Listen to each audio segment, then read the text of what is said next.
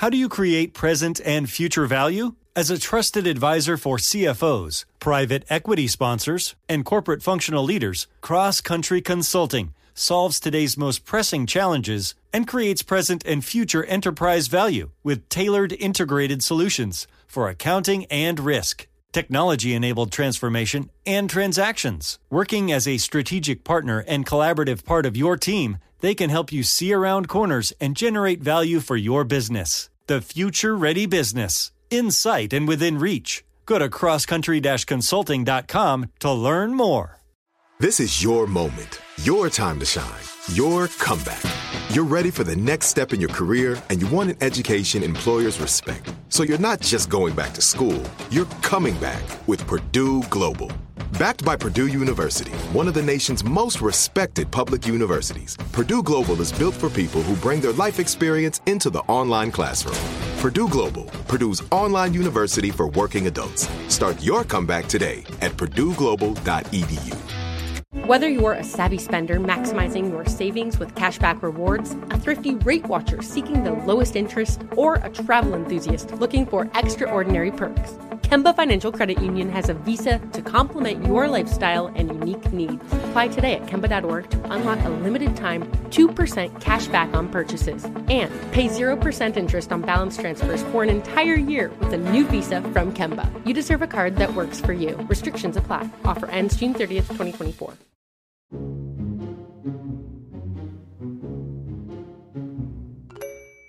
Web3, NFTs, blockchain. The mere utterance of these words makes one glaze over and want to change the channel. I am exactly the same. I am not that interested in these things, but I know I have to be interested in these things. But every time someone tries to explain them to me, I understand them even less. Which is why I was really excited to talk to Yat Siu. He talked to me like I was the idiot that I am and helped me understand them in terms that actually made sense. Born and raised in Vienna, a Hong Kong based entrepreneur and angel investor these days, he is the co founder of Animoca Brands, which is valued at over $6 billion, so he knows what he's talking about. And I have to say, talking to him, I'm actually really interested in these things a little more than I thought. this is a bit of optimism. Your trajectory is one of those magical trajectories of which there's only a few stories of somebody who, at a very young age, figured something out that ended up having commercial success and you sort of abandoned your formal education to go be one of these tech pioneers. And the company now is a gaming company. So gaming is a big part of what we do, but Animoca Brands is a Web3 company that is focused on delivering true digital property rights basically to the world. And we're known to be doing this in gaming first because we feel that gamers themselves are ones who already believe and more intrinsically understand that they have sort of digital property. So I want to get your like I'm curious on how you explain to your parents what you do. How do they understand the space in which you work? yes. So maybe I'll start kind of right from the beginning. I think it's, it's helpful to basically describe how we define Web3 and what Web3 really means. To do that, we need to understand a little bit about the evolution of the web because the original internet started as utility and has actually become our life, right? So in Web 1, we were able to access information. There was a way in which data was freely available. And that was a way in which we could get, you know, uh, all the information in the world. It was the beginning of the early internet, you know, the, the days of Yahoo and so on. And then came Web 2. And in Web 2, we were able to actually write to the web. But uh, that means things like, you know, not just Wikipedia, but, you know, Facebook, Instagram, all these social networks, the beginning of the social web, because there we were able to contribute to the web. And so we were able to write to it and created value. Web one is taking content from the web exclusively. It's yes. one. It's unidirectional. Yeah. Web two is now bidirectional. bidirectional. I can take and yes. I can give to yes. the internet. Correct. And okay. what happens when it goes bidirectional is that the quantum of data that comes through is much larger than just one directional because now you're contributing and it feeds off each other because I have a comment, you have a comment, you add to it. There's knowledge that comes from there. But then the differences about Web two versus Web three is where is that data written to? And in Web 2, the data is written on private databases that belong to Facebook, that belong to Amazon, that belong to Google, that belong to these platforms, who eventually were able, because of the power of compute and AI, harness incredible value from it that wasn't fathomable 20 years ago. But today, the data has become the most valuable asset in the world. It's, it's the new oil, as it were. You know, if it wasn't for the fact that we had all this data, you wouldn't have ChatGPT, you wouldn't have Google, you wouldn't have Facebook, right? You wouldn't have any of these things. So, what's happened now in the world of Web 2 is that we have all become digitally colonized. We live in a digital feudal society where every time we contribute value to the platform, as in Instagram, as an example, and when we share a photo, we might think it's fun and entertaining, but in reality, we're working for Zuck.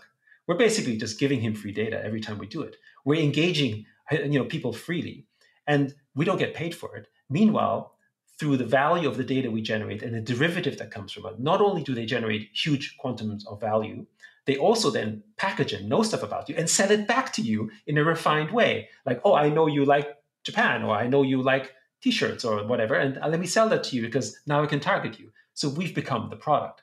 And essentially all the value is centralized around these platforms. That's Web 2. There's an irony in all of this, which is it's capitalism that produced Web 1 and Web 2.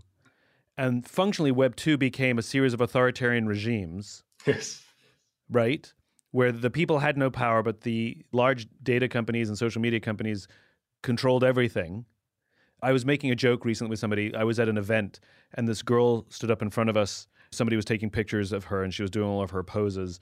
And the person sitting next to us leaned over to us and said, She's a famous influencer. And I responded very cynically, Do you mean she's a freelance employee of an algorithm? yes. That's a good one. Sure, she makes a lot of money and sure, she has quote unquote influence, but she works for an algorithm and they can change that algorithm tomorrow and she has to constantly work hard for the algorithm. That's her boss. Uh, that's her boss, and she's o- owned by that algorithm. Right. But Web3 is not that. It's more democratic, it's more egalitarian, it's more this is ours and we all get to choose what it looks like. The irony being that capitalism created the authoritarian model and now we're rejecting it.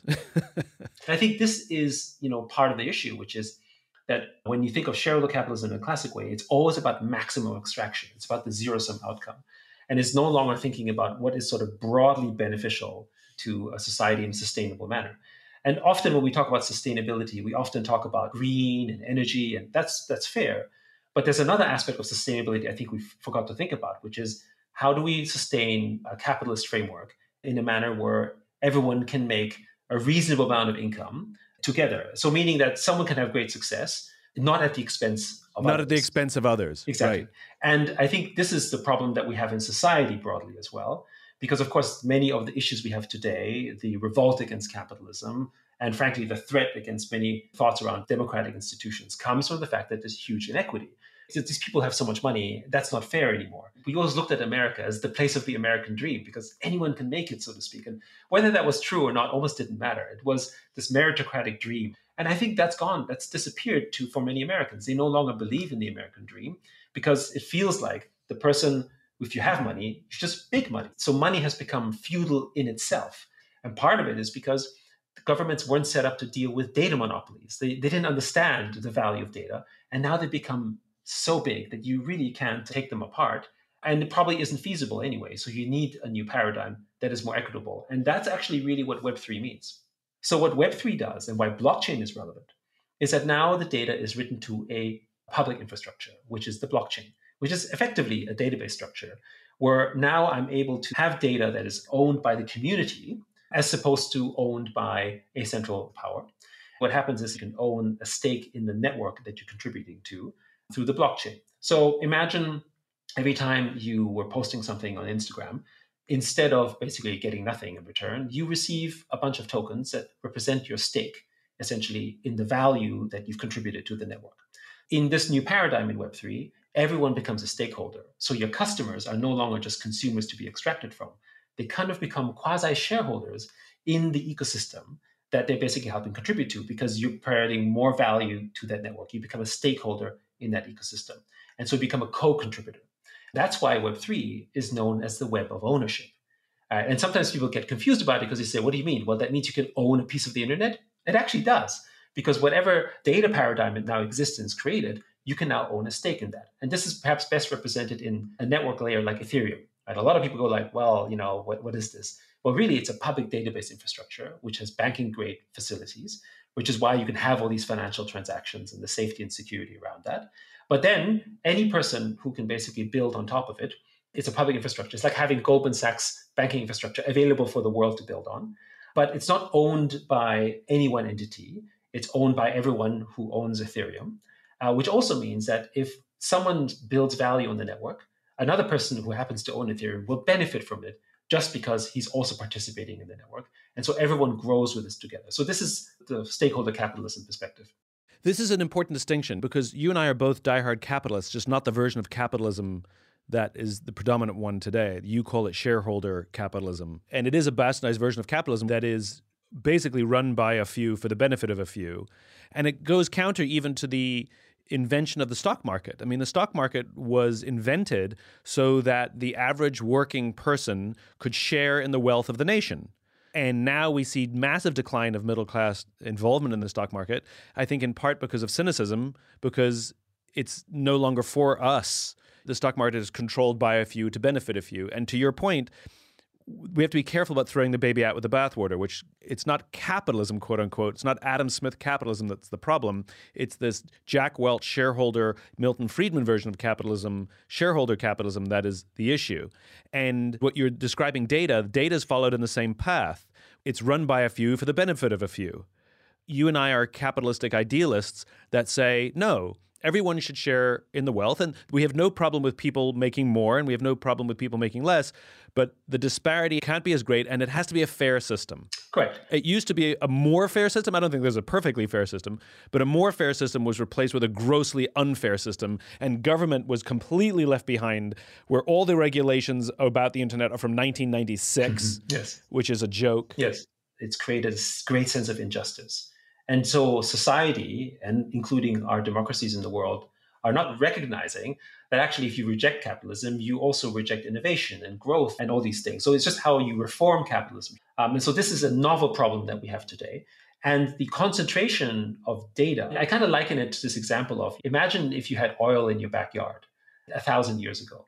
You'd say, take it away. It's just something I don't need because you didn't understand the value of it. That's what we're doing with data right now. We're giving it away. We're posting stuff because we don't know what the value is. And Facebook and Instagram and all these platforms intentionally disintermediate us from the knowledge of what that data is for. So I don't know, for instance, what I'm worth to Facebook, and they don't want you to know. So I'm mixed in this sort of mix of all these users where maybe I'm worth $10,000 to Facebook, but maybe I'm worth $1 to Facebook. I don't know. But as far as you're concerned, you know, you're worth just one dollar and therefore I shouldn't bother about it. But I guarantee you, like yourself, for instance, you're probably worth, you know, millions of dollars to Facebook and Instagram because you're creating engagement. You're creating people to come to you, right? How many followers do you have on all of your social media platforms that are engaging? Yes, ostensibly for some value for you, but you know you don't own the networks of these users. You don't even know who they are. So the user that came to the platform because of you, to, because of your content, might then go and buy a product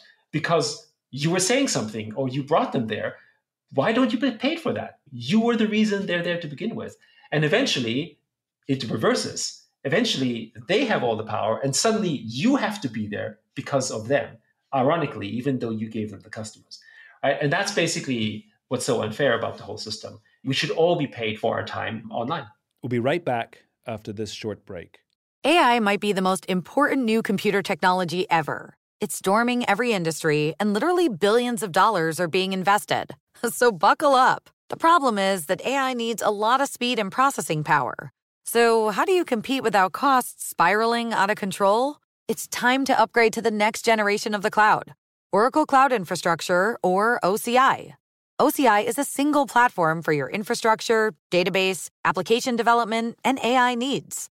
OCI has four to eight times the bandwidth of other clouds offers one consistent price instead of variable regional pricing, and of course, nobody does data better than Oracle. So now you can train your AI models at twice the speed and less than half the cost of other clouds. If you want to do more and spend less like Uber, 8x8, and Databricks Mosaic, take a free test drive of OCI at oracle.com slash strategic. That's oracle.com slash strategic. oracle.com slash strategic. This show is sponsored by BetterHelp. People don't always realize just how much their negative thoughts and experiences stick with them and weigh them down. You may find your brain constantly running through a highlight reel of bad moments. That comment your friend made last week that hurt your feelings. That frustrating thing your mom does. Or that silly thing you said in a meeting. Maybe it's time to get it all off your chest. Whether it's a tiny annoyance or something much bigger, talking about it can give you some relief and lead you to a potential solution. That's where therapy comes in.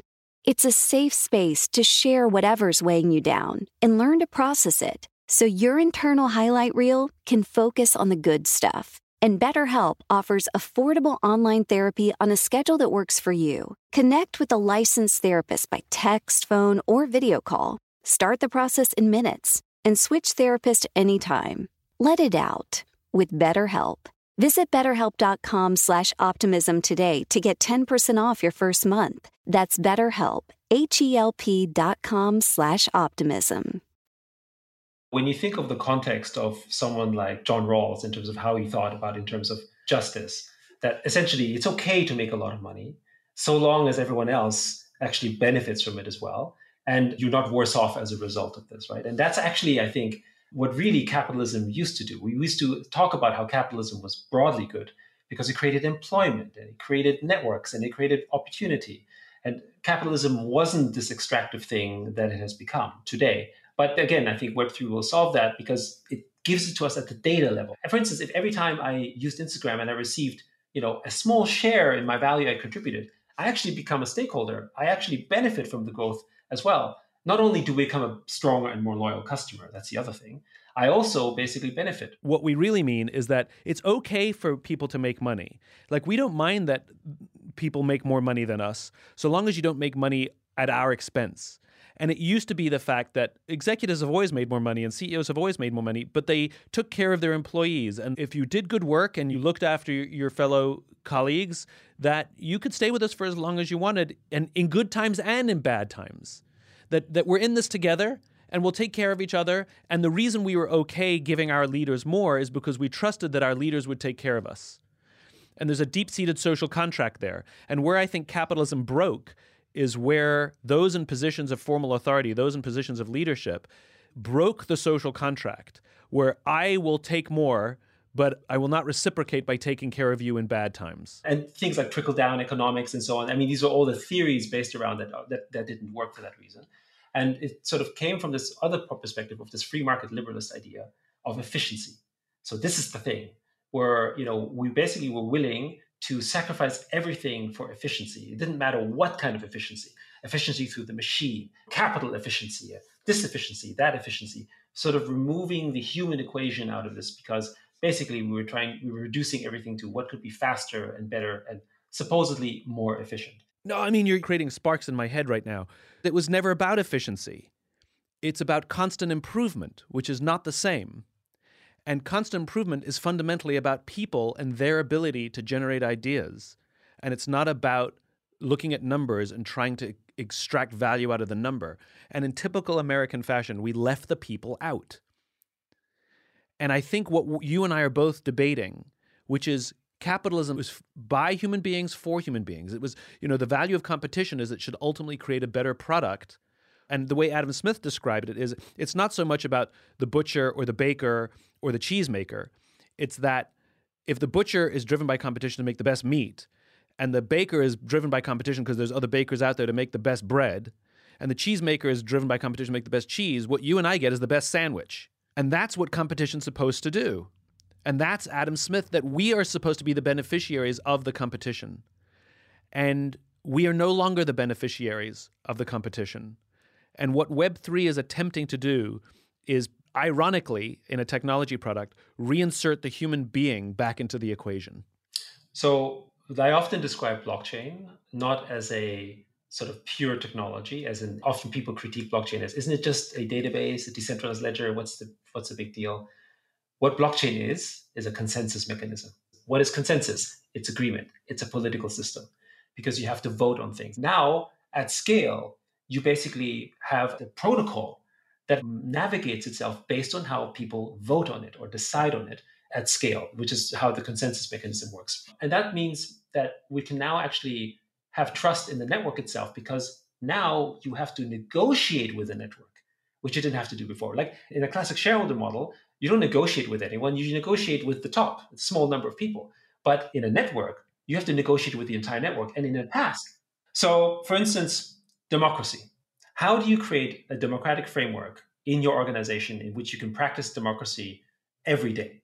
Well, you can't actually do that in the physical way because in the physical way, you have to prove, first of all, are you Simon? Are you there? I have to get your voter record. I have to get your background. And then basically, if I have to make a decision, you know, this whole process is so lengthy and so expensive that every time I basically exercise my democratic muscle, you know, it can only happen once every few years. It can only take place in certain structures because it's difficult. Or even if you're a corporation, if I'm actually going to, you know, make a vote, I have to I have to issue the prospectus, I have to send it to everyone, everyone has to read it and then vote in it, and, and then they have to send in the records and the ballot. It's just a lengthy process. On blockchain, you can actually make a vote, issue the decision on a daily basis if you wanted to. And because I own the NFT, I own your digital certificate, I know exactly who you are, I can basically enact it instantly and at scale. So I can literally make decisions through blockchain because I can trust basically uh, what happens at network layer. Okay, NFTs. I struggled with understanding the value of the NFT. You converted me. and I think because your definition of an NFT or how you understand its value is very different than I've ever heard, mm. which is you view it as a reflection of cultural value. Mm-hmm. So let's let's delve into that. Okay, first, this is why you must never let engineers be marketers. Where you name something a non fungible token, the only word I understand of that is none. Yes. Yes. Uh, like I appreciate it's not a fungible token. If only I knew what a fungible token was. Right.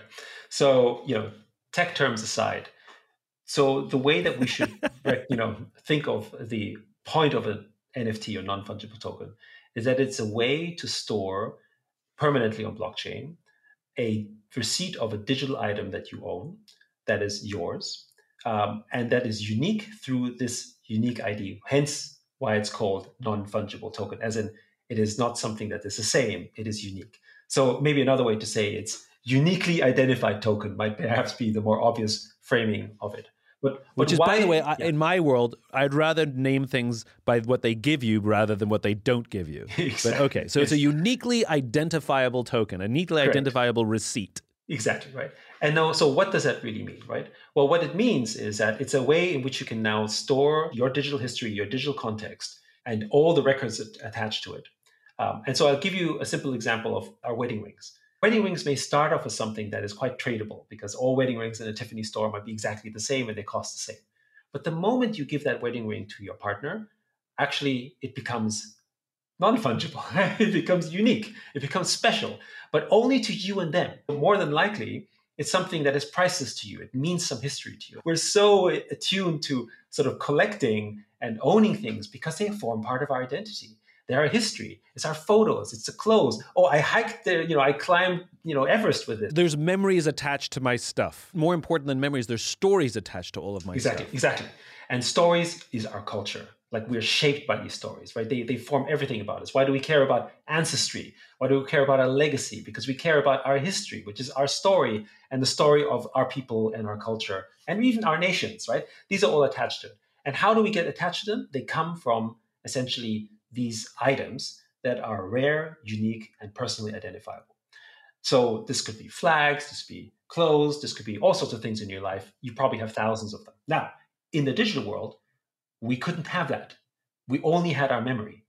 But now with NFTs, you can actually do that. For instance, if I'm playing a game and I my skins were NFTs and I won this victory, actually that now becomes my NFT.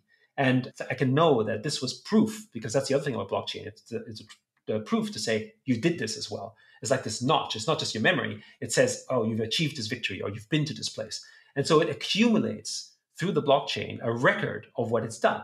Maybe the skin had 100 victories or 1,000 victories. So a blockchain is simply a ledger. It's simply a book where we keep track in a very old fashioned way from the 18th century. You open up the book, and there's in beautiful cursive writing a ledger of all the transactions. Exactly, of everything you've done with this. Except history. it happens to be in a digital form. That's pretty much it. Exactly. But it can now do this at scale with every item, which means also that you can share the culture of that experience with a much larger audience. I mean, how many people buy a Rolex to tell the time? how many people buy a Birkin bag so you can put stuff in it? And of course, the answer is you don't buy it for the utility of the bag. You buy everything around it. You buy the story, the culture, the context, the meaning, the membership. And that's basically what NFTs represent. But here's the thing about NFTs what makes it more powerful. Now I can certifiably prove on the blockchain that it's authentic. You know, when you go and buy a fake Rolex and you go around pretending you have a fake Rolex, you don't go and say, look at this fake Rolex, it's great, uh, great deal, you should do the same thing. You go around wearing a fake Rolex to pretend that you're part of the membership. And how will you know? Well, someone has to analyze it, they have to look at it, they have to study it to actually know whether it's real or not. You're not going to say and say, hey, that Rolex looks fake, right? They just assume that you have it and assume uh, assume so. But in Web3 with NFTs, you can tell the difference between um, a fake NFT because of the fact that the blockchain certifies it instantly, which also means I can now give you network effects based on the real Ape user. For instance, I can go to someone with the real NFT and say, I'll let you into my club because I want you to be a member of this, or I give you a discount, or I give you a special exposition because I know you're this real customer. I mean, if a marketing company could market authentically to every Ferrari owner or every Tesla owner, then that's worth a lot of money. I mean, what are we paying Facebook all this money for? To try to target your customer, right? But actually, I have no idea who this customer is because I can't certify this. But with an NFT, I know exactly that you're this customer. And you can't forge that. You can't. Okay, let's that. let's back up a second, and I want Yeah. to double click on your analogy because I think it's so good. Which is, if I ask somebody who's got a Birkin bag, why on earth would you spend tens of thousands of dollars on a bag? And clearly, putting stuff in it is not going to be their answer. A lot of other bags worth less money can do that, and they'll say the quality. and much better too. Yeah, exactly. They'll say the quality. They'll say the leather. They'll say it's Hermes. It's I've always dreamed of having one. So there's the status symbol. It's the projection. You know, I, I never. It's not that I just have it at home. I carry it out because I want people to see that I've got it. You know, it's like I always joke that there's a reason they put logos on the outside of things. It's because we want people to know. um, but the reality is, it's worth whatever I think it's worth and it's the story that I'm trying to tell about myself. And to some people, it is a complete waste of money, and to some people, it is worth every single penny. And it's for the the holder of the bag to determine what the value is. In other words, you're absolutely right, which is the value of things is 100% reflection of how we perceive the world, the stories we want to tell, and whatever's going on in the world today. It is a cultural reflection. And the only thing an NFT is, is it's in a digital format and allows the digital world to participate in the real world. But also because it's digital, it scales faster and more transparently. We'll be right back after this little break. Become a part of the fast growing health and wellness industry with an education from Trinity School of Natural Health. Trinity graduates can empower their communities through natural health principles and techniques, whether they go into practice to guide others toward their wellness goals or open a store to sell their favorite health products. Trinity grads are equipped to change lives. With 19 online programs and flexibility to fit your busy schedule, including the popular Certified Natural Health Professional, you can get the training that helps you turn your passion into a career. And here's the best part you can earn the certification in less than a year. From herbology to naturopathy and health coaching, Trinity allows you to make a meaningful difference by helping others live healthier, happier lives. Don't wait any longer to pursue your passion for natural health. Enroll today at trinityschool.org. That's trinityschool.org. Whether you're a savvy spender maximizing your savings with cashback rewards, a thrifty rate watcher seeking the lowest interest, or a travel enthusiast looking for extraordinary perks, Kemba Financial Credit Union has a visa to complement your lifestyle and unique needs. Apply today at Kemba.org to unlock a limited time 2% cash back on purchases and pay 0% interest on balance transfers for an entire year with a new visa from Kemba. You deserve a card that works for you. Restrictions apply. Offer ends June 30th, 2024. Sometimes uh, I find that a lot of people don't understand how ownership works. That's why they just take it for granted. Often people, you know, I talk to sometimes think that um, I, I own this house because I live in it and it has it's made of bricks. Like you don't own this house because of the bricks. You own this house because you have a certificate that proves the ownership, and that certificate exists because of the government that is stable. But if that government was not stable and if it was removed, it doesn't matter what certificate you have, you no longer own that house. So, what actually is ownership? It's the cultural context of the society that shares the same story, that shares the same reality. If you no longer share that reality, because we went from a dictatorship to a democracy or from a democracy to a dictatorship, whatever that is, then whatever you thought was a reality is gone. Which, by the way, is also one of the reasons why I think so many people in Asia appreciate, for instance, NFTs and blockchain so much more than the West, because we haven't had the benefit of property rights for most of us in the last 30, 40 years. Like my parents grew up in a time where they could lose their property at any time. South Korea, 40 years ago, was poorer than North Korea. Can you imagine, right? And today it's the 12th or 13th largest GDP in the world. Why? Because it's a democratic system that has embraced property rights and, and by extension, capitalism and all the network effects that come from it and the freedom. That's why people in Asia, like I joke about this sometimes, but I think it's true. The American dream is much more alive and well in Asia because people see the opportunity because in living memory they know how it's benefited. It's things broadly have got better. Just because i'm curious i'm confounded by mark zuckerberg doubling down on the metaverse.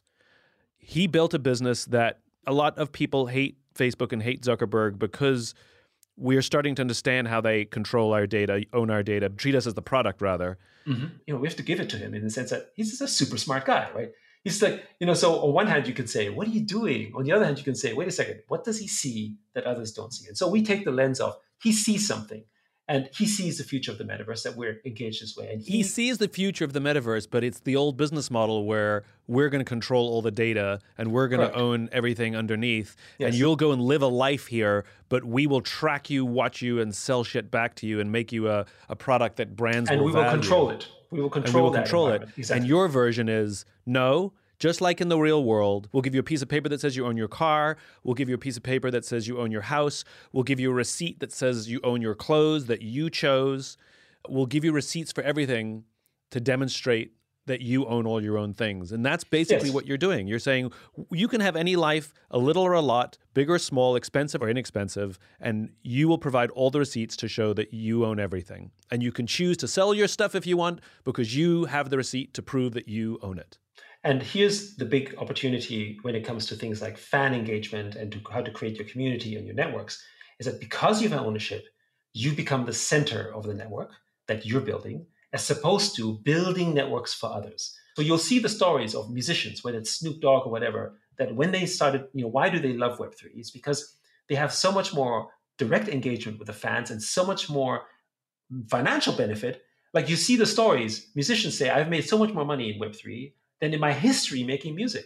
And that's not really surprising because this is an interesting stat that a lot of people um, might, might not know. Like last year in, the, in this uh, sort of bear market, NFTs did $24 billion of sales in a nascent industry, I would add. What was important was that of that $24 billion, 90% of that value went to the creators and owners of these NFTs. So the platform received billions of dollars, but the majority of the value went to the end users of the network. Spotify, which is the largest creator musician network out there, in that same year paid out less than $8 billion. But they serve hundreds of millions of users and way more millions of creators, which is why every musician will publicly tell you, I can't make money on Spotify because the economics don't work for you. And that's one of the reasons why we think ultimately the Web3 paradigm will win because it's so much better for anyone who's in the creator economy. And I would also argue that everyone is a creator ultimately. I mean, you know, when you're writing a story or thing, whatever. The technology started however the technology started, right? It was designed to solve some unique problem of the day, which is how all technology started. And we made the technology better and better and better, and we adjusted our lives to fit the way the technology works, often to our detriment. And now what we're doing is we're changing the technology to fit how our life actually works. I feel that um, for every problem technology creates, technology also has a solution at the end of the day. So when you think of the history in where we are, like there's these problems that happen caused by technology, there's a counter reaction.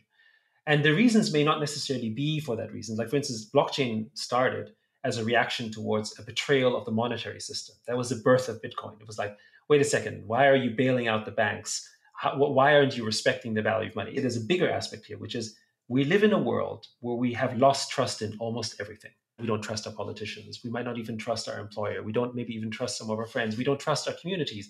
We are tearing ourselves apart because we don't actually know what's true anymore because we cannot actually process the information at the speed in which it's coming at us as well. Right? This is just the nature of, of where things are. But actually, if you have a way in which you can have a trust network, which is what blockchain ultimately is, then I can have verifiable aspects of it where now I can actually trust the network again, which to me is the fabric of society. Like if you can't trust people in your society, then you don't have a society, right? So you need a system to do that. And government used to be in that role uh, and still is in a way, right? You have to trust your government. You, know, you have to trust the elections to, to work. Otherwise, how does it work, right?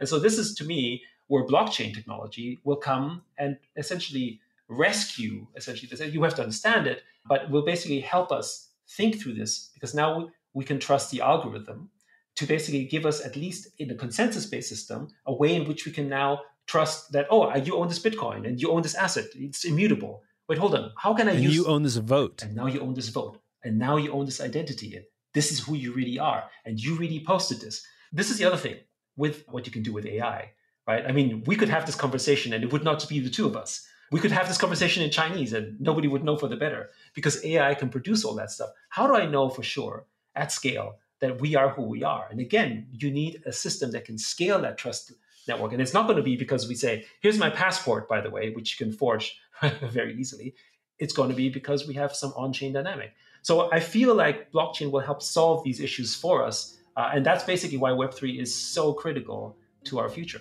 Yeah, I could talk to you forever. You, you were endlessly fascinating. Thank you so much for taking the time.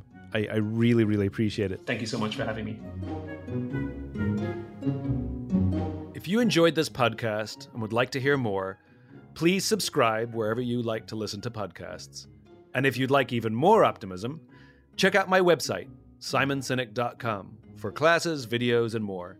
Until then, take care of yourself, take care of each other.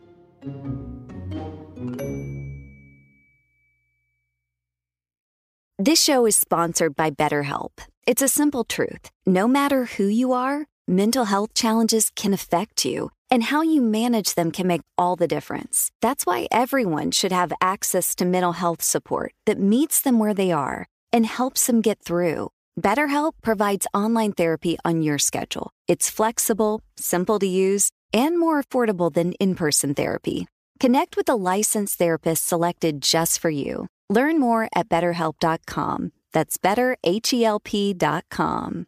How do you create present and future value? As a trusted advisor for CFOs, private equity sponsors, and corporate functional leaders, Cross Country Consulting solves today's most pressing challenges and creates present and future enterprise value with tailored integrated solutions for accounting and risk, technology enabled transformation, and transactions. Working as a strategic partner and collaborative part of your team, they can help you see around corners and generate value for your business. The future ready business, in sight and within reach. Go to crosscountry consulting.com to learn more.